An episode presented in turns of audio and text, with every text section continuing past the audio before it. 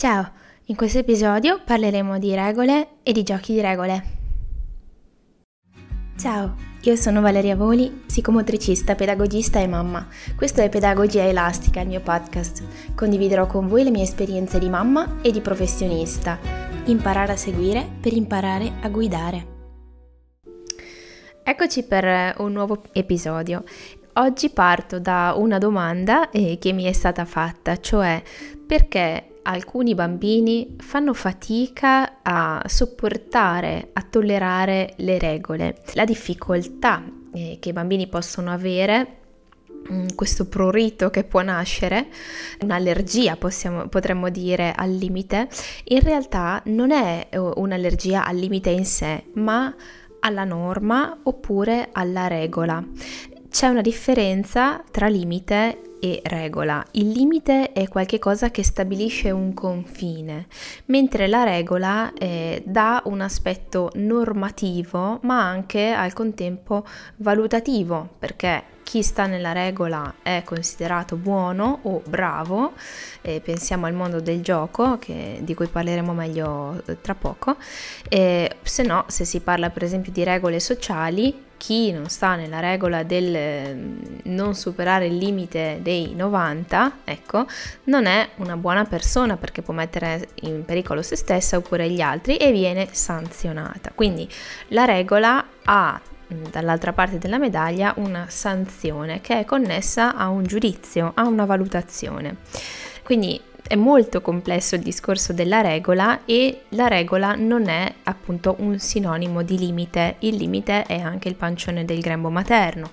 Il limite può essere un limite fisico, l'impossibilità di fare qualche cosa, può essere un limite dato dall'età, come per esempio la statura, eh, non mi consente di arrivare al mobile della cucina dove dentro ci sono delle cose buone da mangiare, può essere un limite imposto dalle circostanze oppure anche autoimposto nel senso che per esempio nel gioco simbolico i bambini si danno delle norme che possono essere dei limiti di gioco, cioè eh, giochiamo a fare appunto le maestre della scuola. Questo esempio lo riprenderemo successivamente. Quello è un confine, quindi è un limite, è un contesto e non è una regola ancora, ok?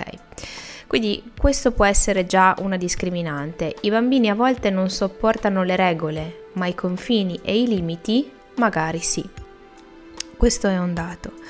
Quello che dà fastidio però spesso sono le regole imposte e ci sono diversi mm, dire, motivi. Uno è come è data la regola, se è data con una modalità impositiva dove l'adulto evidentemente instaura un equilibrio di potere e di dominio sul bambino, chiaramente eh, il bambino che fa più fatica dentro di sé perché magari ha altre esperienze o perché da un lato può essere saturo di gente che gli comanda oppure al contrario può essere un bambino che non ha mai fatto esperienza di qualcuno che gli comanda domanda, certamente tutto ciò può portare a un fastidio. L'altro aspetto, appunto, uno è come è data la regola, due è eh, che regola è, se è una regola che è percepita come mortificante o limitante per sé, eh, che limita la sua libertà, che limita la sua possibilità di espressione e di agire, ecco certamente questo eh, non viene tanto bene sopportato dal bambino. Un'altra casistica è eh, di così intolleranza alla regola è quando la regola non è capita. E mi spiego meglio, può essere una regola che sfugge alla possibilità di comprensione perché magari c'è un'immaturità eh, dovuta all'età nel capire quella regola, oppure ci può essere un deficit cognitivo, ma può essere una regola che non viene capita anche da bambini invece con un alto potenziale cognitivo, perché magari viene percepita come una, come una regola assurda, non giusta, non giustificata e quindi non viene compresa, non viene assimilata, non viene fatta propria e viene quindi rifiutata. Quello che viene percepito, cioè come una mancanza di significato, quindi per l'appunto un limite semantico, un confine semantico, una, eh, una cornice appunto di significato di questa regola, viene eh, rifiutato. Quello che si può ancora dire rispetto alla regola è che appunto eh, il bambino nel suo modo di giocare non ha ancora questa modalità, potremmo dire, di porre, di stabilire dei paletti fino almeno ai, potremmo dire, 9, 10, forse anche 12 anni e cerchiamo di vedere meglio. La regola è qualcosa che viene dal mondo degli adulti, sono norme civili, possiamo dire, che sono, come dicevamo all'inizio, collegate spesso a sanzioni, quindi a, potremmo dire, punizioni sociali, no? Si va in carcere, si prendono le multe, eh, eccetera, eccetera, via discorrendo. I bambini non hanno questo sistema, diciamo, all'interno delle, delle, loro modalità di gioco e di relazione, almeno fino a una certa età. Perché non hanno questo? Perché principalmente manca la necessità di un confronto che porti ad una valutazione. Cerco di spiegarmi meglio. Quando il bambino gioca, il gioco sensomotorio ad esempio, che è il primo che insorge, il gioco mm, possiamo dire dove il bambino salta, corre, striscia, si rotola, eccetera, eccetera, e sperimenta la propria sensorialità, ecco, in questa fase di gioco, in questa modalità di gioco, il bambino non ha bisogno di fare un salto più grande dell'amico, eh, di correre più veloce dell'amica. La soddisfazione è all'interno del salto stesso, della corsa stessa. Il bambino prova piacere per l'esperienza stessa. Si può dire appunto che il gioco, come abbiamo detto in altre sedi, è un'attività autotelica, ovvero racchiude in sé lo scopo, che non è connesso ad una valutazione, ad un giudizio, non è connesso a una competizione. Quindi non ha come fine la valutazione esterna di un giudice, di un arbitro, di qualcuno che dica hai fatto un salto da 8, l'altro Pinco Pallino l'ha fatto da 10. Questo al bambino non interessa principalmente finché non sono gli adulti che mettono appunto nella testa del bambino questa necessità di superare qualche limite, qualche confine e magari appunto che può essere impersonato dalla prestazione del compagno. Vedete che eh, qua io la parola prestazione l'ho utilizzata adesso per la prima volta, cioè il bambino non ha in mente il gioco come prestazione. Quando gioca il gioco simbolico è ancora più evidente, perché gioca al far finta di e non ci sono né vincitori né perdenti. Quindi se io gioco a fare la maestra insieme alla mia amica eh, con le bambole, alla fine del gioco non c'è un vincitore e un perdente. Il piacere del gioco sta nel gioco stesso, non nella prevaricazione di qualcuno su qualcun altro, non nella valutazione di una prestazione, non nella sanzione eh, se non sono state rispettate delle regole. Ora, il gioco simbolico non è che non abbia una normativa intrinseca, ma questi confini del gioco, questi limiti del gioco che i bambini stessi cercano nel momento in cui danno un contesto, giochiamo a fare finta di essere le maestre all'asilo nel momento della pappa. Ok? Questo è un confine di gioco, è un limite di gioco che pone dei patti iniziali che possono essere esplicitati e verbalizzati come questo, quindi giochiamo che siamo le maestre eccetera eccetera, con dei limiti impliciti. Quindi tutte e due le bambine che stanno giocando ipoteticamente nel nostro esempio sanno che durante l'ora del pasto nel gioco di fare le maestre all'asilo non ci saranno bambini che si mettono a nuotare o maestre che fanno i tuffi sul divano. Quindi i bambini certo che si danno dei limiti e questi limiti vengono rispettati perché all'interno di questo limite si trova un piacere di gioco dove non c'è competizione, ripetiamo, quindi non sono regole imposte dall'esterno, non ci sono meccanismi di potere e di dominio, o meglio, possono essere giocati nel momento in cui il bambino mette in gioco simbolico le dinamiche che vengono vissute all'interno della scuola e qua si apre e si chiude una parentesi, ricordiamo che il gioco del bambino è una modalità espressiva anche del suo vissuto doloroso o faticoso, quindi se il bambino a scuola vive delle dinamiche di potere con le insegnanti o con le educatrici, chiaramente è possibile che metta poi in atto nel gioco queste stesse dinamiche, ma vedete che sono dinamiche riproposte che derivano da un vissuto, che lui, ha, lui o lei ha assimilato e che cerca in qualche modo di rielaborare, ma le dinamiche di potere i bambini le imparano dagli adulti, quello che vedono mettono poi in gioco. Chiusa parentesi.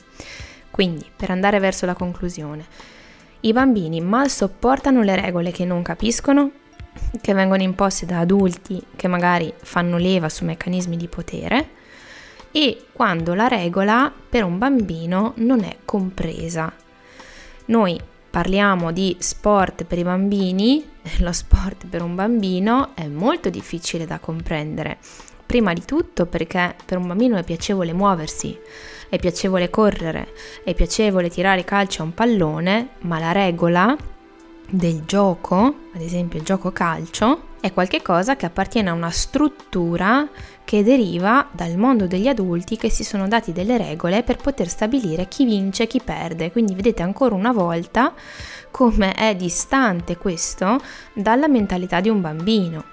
Il bambino ha bisogno e ha desiderio di correre dietro al pallone e di cercare di tirarlo in porta per il puro piacere di farlo, siamo noi adulti che abbiamo la responsabilità, e qui io parlo a tutti noi che facciamo i genitori, che facciamo gli educatori, che facciamo gli istruttori sportivi, che trasmettiamo l'arte marziale o la disciplina della danza, eccetera. Domandiamoci Domandiamoci che cosa stiamo passando ai nostri bambini. Stiamo sostenendo il loro piacere di sperimentare il corpo e di comprendere le loro possibilità all'interno di una cornice appunto di piacere, di rispetto di quello che loro possono sostenere, oppure stiamo trasmettendo la sete di agon, no? Da cui deriva poi la parola agonismo, quindi di competizione, per portarli a percepire il movimento come una prestazione che deve essere valutata da qualcun altro che dice se è buona, se non è buona, se è più o meno valida di quella di qualcun altro. Io credo che almeno finché il bambino strutturalmente non manifesta l'esigenza personale di entrare in un contesto di questo tipo, dovremmo avere la delicatezza di astenerci dal trascinarlo a connettere interiormente, a interiorizzare un nodo strettissimo, appunto una connessione strettissima tra il movimento, il gioco simbolico o sensomotorio e una valutazione e una struttura eh, normativa come sono le regole imposte dal mondo degli adulti, perché ahimè può diventare innanzitutto un motivo di abbandono precoce, ad esempio di una disciplina sportiva, perché se il bambino non prova più piacere, a un certo punto non diventa più performante, come si dice, e quindi viene scartato da tutti quelli che sono gli occhi eh, valutativi e giudicanti degli adulti, degli istruttori, dei genitori, eccetera, ma anche dei compagni talvolta. In secondo luogo, un altro rischio può, in cui si può incorrere quando noi eh, avviciniamo i bambini alle regole eh, nel gioco, nel gioco di movimento troppo precocemente, ecco, un altro rischio può essere quello di farli veramente esasperare nel trovare regole anche lì dove dovrebbe essere un alveo di libertà e di espressione spontanea. Mm. Quindi abbiamo già delle regole sociali, abbiamo già delle regole in casa, ci sono delle regole a scuola. Nel momento in cui il bambino gioca, sarebbe bene che avesse la possibilità di eh, avere un adulto che sicuramente definisce un contesto di sicurezza entro cui poter giocare, ma che appunto potesse avere un margine di decisione su quelle che sono le norme e le regole spontanee che i bambini si danno quando giocano bene insieme. Questo non vuol dire che non ci debba essere la presenza dell'adulto mediatore, assolutamente questo deve rimanere, ma che sia un adulto che accompagna il bambino a trovare le proprie norme, i propri limiti, i propri confini all'interno del gioco spontaneo. È certo che questo è possibile solo se l'istruttore, l'educatore, insomma l'insegnante che si prende cura di quel momento ha gli strumenti per stare in un'osservazione partecipante del gioco dei bambini e se eh, chiaramente si tratta di un gruppo a numero molto limitato perché ovviamente se noi pretendiamo eh, che 20 bambini di 5 anni si diano delle norme e, dei, stabiliscano dei patti per giocare bene tutti insieme, questa è pura follia, ma questa è una riflessione che appartiene ad un altro piano, cioè in natura, in qualsiasi società di mammiferi, non abbiamo 20 nati nello stesso anno e che si trovano da soli a doversi autonormare, quindi questo non esiste. Solo noi umani pretendiamo che i nostri cuccioli stiano in così tanti, così tante ore insieme e con un adulto che li accudisce o che cerca loro di trasmettere eh, così le basi eh, di una disciplina sportiva o, o altro, eh, pensando appunto che tutto ciò possa avvenire serenamente. Questa io credo che sia una delle follie più mm, bislacche in cui il genere umano è andato a, a inciampare. Eh, questo però è un altro discorso, quindi per oggi ci fermiamo qui e vi saluto e vi ringrazio. Ciao! Se questa puntata ti ha interessato, clicca sul pulsante Segui per rimanere aggiornato sui nuovi episodi e lasciami una recensione o 5 stelline. Se vuoi contattarmi o vuoi prenotare una consulenza con me, scrivimi a dotvoli-gmail.com.